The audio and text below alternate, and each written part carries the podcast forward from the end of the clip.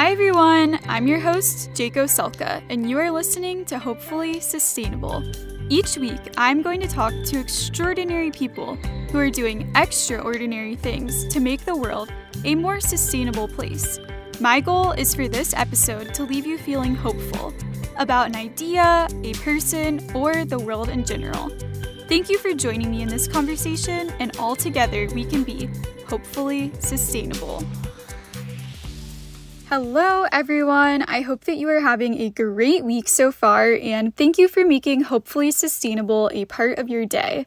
My name is Jaco Selka, and today I am introducing you to Ollie Chapman. I recently got to meet Ollie through an Earth Day panel that I had the opportunity to moderate, where he was a panelist speaking about his experience with Drawdown Georgia.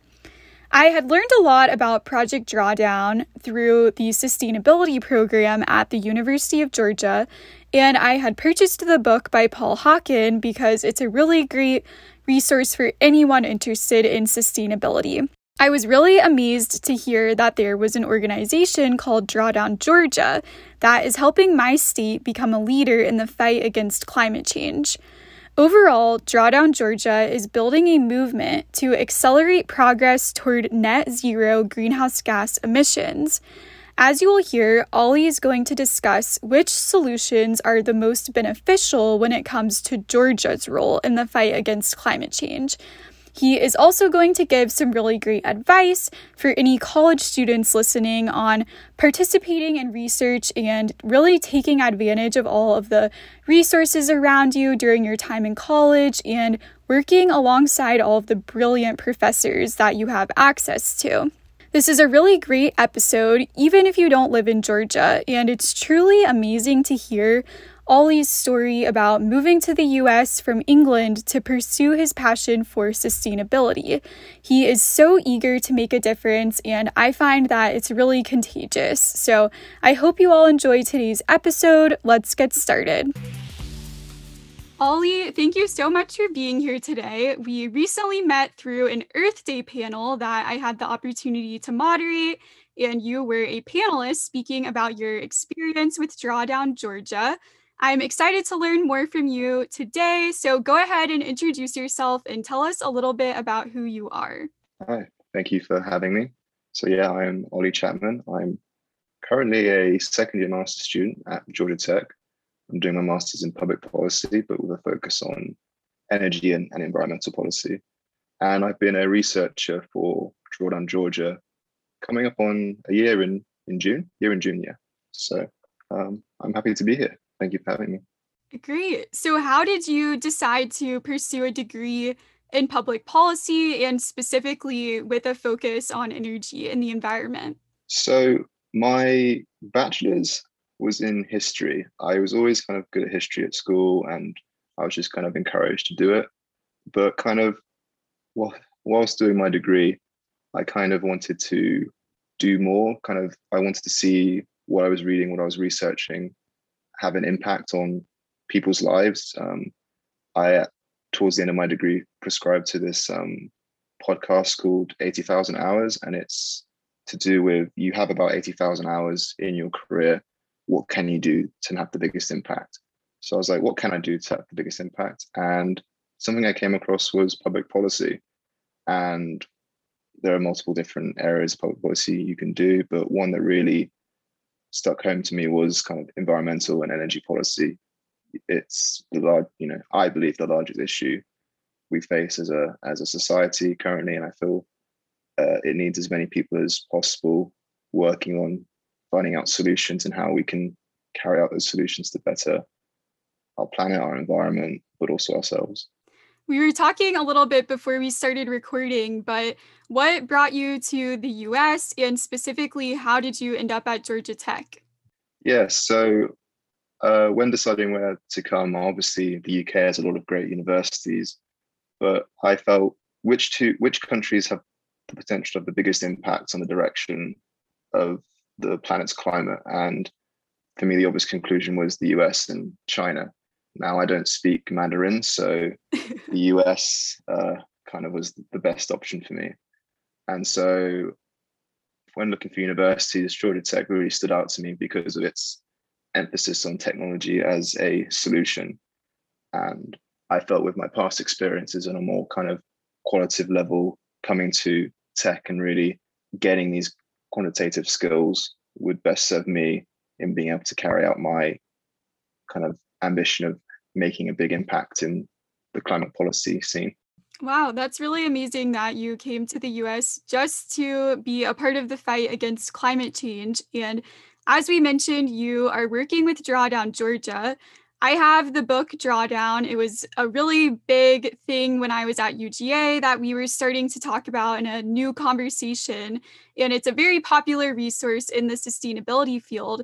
But for any listeners who are unfamiliar with Drawdown or haven't heard of it before, can you give us a little background on what their mission is and the work that they're doing? Yeah, so I'm glad you have the book. It's a really influential book written by Paul Hawken. So he was an environmental uh, entrepreneur and journalist. And what he did with Drawdown was kind of identify the best solutions for the planet moving forward on how to tackle climate change, and how to bring our CO2 emissions down. Um, and from that sort of drawdown Georgia took that and from a global scale and decided what could what are the best solutions for Georgia. Well, as you mentioned, there is a chapter of Drawdown in Georgia. So, where does Drawdown Georgia fit into the larger organization of Drawdown, and how did you get involved? So, Drawdown Georgia is kind of separate from uh, Drawdown itself. It kind of it draws its inspiration from that that project, that idea, and as I mentioned earlier, it you know it realized a lot of these solutions, while great for the planet as a whole, weren't great for Georgia. So, for instance, everyone's heard of wind power, and wind power is becoming a really important part of many countries' energy mixes. But Georgia has some of the slowest winds in the US, and the amount of windmills you would have to build uh, in the state of Georgia to meet its energy demands would be astronomical. You, you're talking maybe a third of the state would be littered with windmills, just trying mm. to slowly churning, trying to power the state. So we realized that the best thing to go forward for states was to try and identify their best solution sets. And as the state of Georgia wasn't currently pursuing any policies, we felt, uh, Drawdown felt that it was up to kind of the academic and the professional um, arenas to try and find out what those solutions were. And I know you're going to Georgia Tech, but are there other universities involved with Drawdown Georgia, or who are all of the parties involved with Drawdown Georgia? Yeah, so I mean, the great thing about Drawdown Georgia has been how how many people have been involved and how many institutions. So uh, obviously, the, the project is currently being led by Dr. Marilyn Brown, who is a professor here at Georgia Tech. But uh, the core team of researchers, there's been um, University of Georgia, Emory, Georgia State, um, private organizations such as Southface, which you may have heard of, based in Atlanta, Green Links, which has a Georgia Tech alumni running it. So multiple academic institutions, private institutions, nonprofits, all from Georgia, all getting involved, trying to answer the important question: What can Georgia do? What are the main goals of Drawdown Georgia? And can you talk about some of the specific solutions that you all have found? Yeah, sure. So during the first phase, the goal was to just identify what the best solutions were and what kind of impact they would have on the state. So, in terms of examples, obviously, if you live in Georgia, you know it's quite a hot place. The sun tends to shine. So, solar was a big uh, option for us, both utility scale solar, so that's kind of these fields of solar panels, you know, um, and but also rooftop solar. Um, other solutions the listeners may not be aware of um, demand response. So that's things like having smart appliances in your house that manage your energy load and shift it away from peak power because um, Georgia Power, the main utility company in the state, has to often turn on, reactivate coal plants that aren't operational, but in order to meet that peak demand. So shifting mm. your demand away from peak times using sort of smart appliances can also have a big impact. but then there's also things like um, reduced food waste and afforestation. Georgia has a is very fortunate in that it has a lot of natural forest lands. Um, I think um, it is over the first or second largest amount of natural forest cover uh, per capita than any other state. And um, the reason that's important is obviously trees provide are a great source of carbon sink, and you know they naturally uh, capture and store carbon. But um, you can't just plant a tree where a tree never grew. So some states like Kansas, and Nebraska, you know, the Great Plains states, they don't really have the option of planting trees because trees never grew there. Um, whereas Georgia, a lot of our current farmland and cropland used to be forests and can be forests again. So that's another that's an example of a specific solution that a state like Georgia can utilize. I'm sure since living in Atlanta, although maybe with COVID it's been a little better, but there is a ton of traffic being such a large city. Are there any solutions that are focused on transportation? Yeah, there are actually. So there's a couple transportation. Uh, in terms of traffic, you have uh, alternative mobility. So that's uh, encouraging people's people to alter their behavior around how they move around. Um, so that could be uh, walking or biking somewhere instead of taking the car. The average journey, um, an American each, the average journey each American takes is about seven miles. Um, so which isn't that long.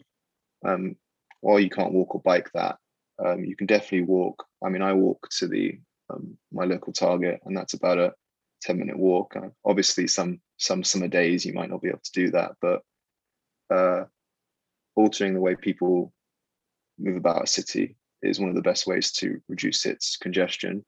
But also in terms of the damage from pollutants from cars, EVs is another solution we've looked at. Um, Georgia has a, with the Plant Vogtle coming online in about year or two, uh, Georgia's grid, Georgia's grid will get uh, a lot cleaner, and that provides the opportunity for EVs to grow without causing the potential side effects of moving emissions away from traffic and towards power plants. So, alternative mobility EVs, those are the two major solutions the state could invest in, along with obviously mass transit. Um, at Jordan Jordan would love to see a, a boost in investment to things like MARTA and other forms of buses and trains. It'll definitely be interesting to see how transportation comes about after the pandemic because I feel like before COVID, there was a huge push for public transportation, like taking the bus to work or taking MARTA to work. But now with COVID, it's kind of thrown a wrench in that, and people aren't as comfortable using those forms of transportation. So hopefully, over the next few years, we'll start to move towards moving back to those modes of transportation once the vaccine is out and most people are vaccinated. Yeah, definitely. I mean, it's, I would just like to add, it's important though moving forward. Um, as COVID, COVID has kind of made quite obvious the how our current transit system doesn't work. It's very much centered on funneling people from the suburbs to downtown. But uh, since the Great Recession, and even more now during COVID, a lot of people work within, their own communities, within their own sort of suburbs. And transit links between suburbs to some suburbs to another are really lacking and really um, inefficient. You know, some people mm-hmm. Um, in Atlanta may have to, if you want to go from Lenox Mall um, to the south side of Buckhead, instead of just doing the kind of three mile journey, you have to go all the way down to downtown Atlanta and then back out again, uh, which is just a really inefficient way of using public transit and puts people off using it. So uh, we think moving forward, as cities start to invest, hopefully, in their transit infrastructure, a real emphasis on kind of suburb to suburb movement should definitely be emphasized. Yeah, that would definitely be great and have a really big impact. Is there a solution that you find to be the most interesting or one that you have focused more on? Um, so, start off with the one I focused most on. Uh, it's probably demand response. Uh, it wasn't a solution I was particularly aware of before um, starting at Drawdown Georgia, but um, I've had the privilege of co-authoring a paper with uh, Dr. Marilyn Brown, looking at how demand response can uh, improve Georgia's uh, CO2 situation. So while it, it does reduce emissions, it also has a, a bunch of other benefits. Um, you know, it reduces household bills. It, you know, we, we our modeling projected you could save over the next decade Georgians around 500 million on their energy bills.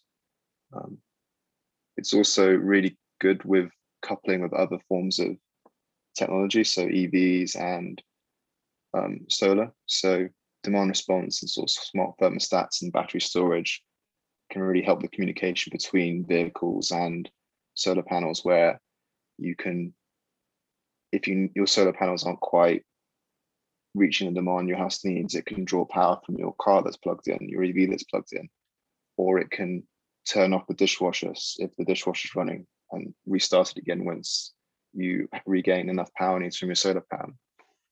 Um, so that kind of smart movement, you know, taking away the decisions from humans who tend to not make the good tend we tend not to make the right decisions, you know, running the dishwasher and the washing machine at the same time or whilst also having a shower and using heat from that you know this by taking those you know decisions out of our hands we can really reduce our energy load.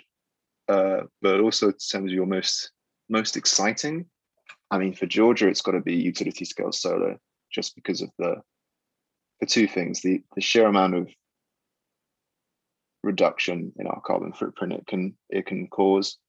You know of the 20 solutions utility scale solar, that's about 20 to 30% of Georgia's potential for CO2 reduction, reduction right there. Wow. But also just the the amount of jobs it can create and also think where these jobs are being created. So obviously Atlanta has been a major success story for Georgia. You know, a lot of companies are moving here. It's you know very popular city to move to, but a lot of rural communities in Georgia are kind of being left behind, um, particularly um, Southern along the center and southern plain of the state. And obviously, you can't build a, a solar field, solar farm in a city. It has to be done in a, a rural setting. So uh, these projects have the real potential to bring a lot of jobs and good paying jobs and high skilled jobs to these rural communities in Georgia. So I think that's definitely something people in Georgia should be excited for and pushing for. It's more solar, solar, solar plants. While there is a focus on reducing carbon emissions, obviously, that is going to benefit the environment. How will these solutions also impact the economy? As you just mentioned, a lot of jobs are going to be created and also public health. Yeah, so the final component of our research with on our solutions for Drawdown Georgia was something called Beyond Carbon. And that's something we're going to look at more as we go forward as well. So, what happens beyond just reducing our carbon emissions? Um, and like you just mentioned, jobs is a big factor. So, solar brings in a lot of jobs. Um, EVs can bring in a lot of jobs. Um, but also, in terms of public health, beyond carbon emissions, obviously, um, along with carbon emissions, we have nasty pollutants come along with these kind of things. So, uh, carbon monoxide and um, NOx and sulfuric um, fumes and stuff from vehicles and power plants. Uh, these will have massive impacts on our health and from causing increasing the rates of asthma or lung disease um, to even some studies have started to look into how um, uh, pregnant mothers who are inhaling too many of these fumes can have impacts on the IQ of uh, their newborn uh, babies. So mm. there's a lot of health impacts that can benefit the state uh, through a reduction in carbon emissions. And also in terms of the economy, I mean, the more jobs you create, the less health costs people are incurring. Uh, the more people are able to travel freely through reduced congestion in the cities, the more balanced the economy will be with jobs in the south and in the rural areas through solar. It's just it's always it's all going to benefit the economy in a positive manner. I'm interested, how does Drawdown Georgia focus on equity since Georgia is such a diverse state, whether we're talking about the people that live here or even just the landscape across the full state of Georgia? Yeah, equity has always been a big um, concern and you know importance for us during our research. We've always wanted to make sure we're addressing the, those concerns. So obviously, things like solar do tend to increase prices, um, in, at least in the short term. Um, and obviously, um, if you have the lower your income, the higher the cost of energy is going to be for you proportionate to your income. So we've looked at ways of how these burdens can be reduced. Um, so uh, in terms of energy costs for households, improving efficiency of homes through things like retrofitting. The um, US federal government has just started a new weatherization program that includes installing things like solar and um, battery power. But just improving the efficiency of homes through these kind of programs, um, specifically focused um, targeting lower income households, can help bridge those potential gaps in spending um, for low income households and stuff. Also, solar panels are quite expensive even today, and EVs are also expensive. So we need to make sure the solutions we put forward aren't kind of just benefiting um, those in the middle class and higher classes who could already afford them. Um, some issues we found with kind of EV tax rebates is that essentially all of the tax re- all the tax refunds are going to kind of individuals who earn an income over 70,000. So they don't mm. really need the help. And um, like if you have a, if you're only paying a thousand dollars in tax each year, that's the most you can claim on a rebate, even if the rebate was for 10,000. So uh, making sure it, these kind of issues aren't being overlooked is definitely very important to us. Yeah, that's really interesting to hear. And it's great to hear that there has been such a focus on equity amongst Drawdown Georgia. As you mentioned earlier, you are co authoring a paper with Dr. Marilyn Brown, who is a professor at Georgia Tech. And I know we have a good amount of listeners who are college students. So I think they would find it really interesting to hear about what your experience has been like doing research while getting your master's degree and working with a professor at Georgia Tech? Yeah, definitely. I think I've been very fortunate in being able to do sort of a research, be a research assistant whilst at Georgia Tech.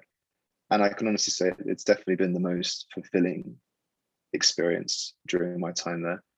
Kind of being able to see how academia, this kind of academic research uh, is conducted has been very fulfilling.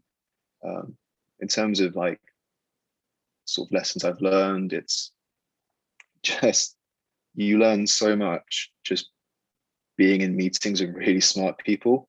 It's just you know if you ever if you are doing planning to do a graduate degree and you do want to do research, attend as many meetings or panels as you can and just be a sponge and absorb as much of this knowledge as you can. Um, like, for example, a lot of the things I've said, I only know because I've been at these drawdown meetings where all these really, you know, renowned faculty members have been talking about their research, like the trees only grow where trees have grown in the past thing, you know, so you can't plant trees in Kansas or Nebraska. You know, I learned that from a professor at UGA um, because she just she mentioned it and she was talking about it. Um, so I would definitely recommend nudging your graduate advisor or bugging a professor until they say yes to bring you on board with doing some kind of research. And if you can't get an RA position, just even, you know, volunteer to do some work because in the future that can lead to, you know, a good word down the road that can get you a research position, but also just the experience and the knowledge you'll gain from doing it is is definitely worthwhile.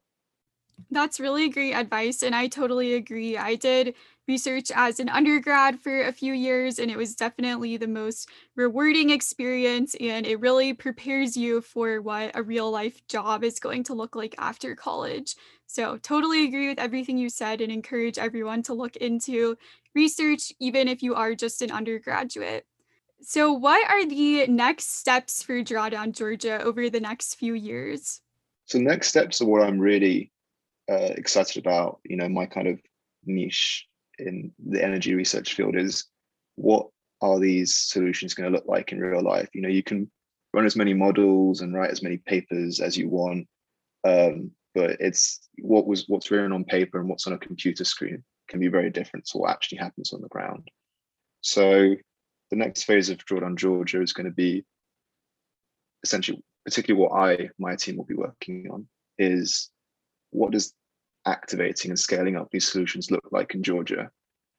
So what we'll be doing is looking at all the 20 solutions, starting with seven high, the seven we think are the most influential, and looking at who currently has solar panels, who currently has uh, retrofitted heat pumps, who currently owns an EV, where do they live, what do they look like, why are they, why did they purchase these items? Um, if they're if the reason is because they're environmentally conscious or they have a high income, how can we translate what they've been able to do with their own income to um, more rural areas or lower income areas? You know, how can we make sure as many people in the state of Georgia have access to these solutions, want to have access to these solutions, and what's the kind of the quickest and most efficient, but also the most equity conscious way of doing that?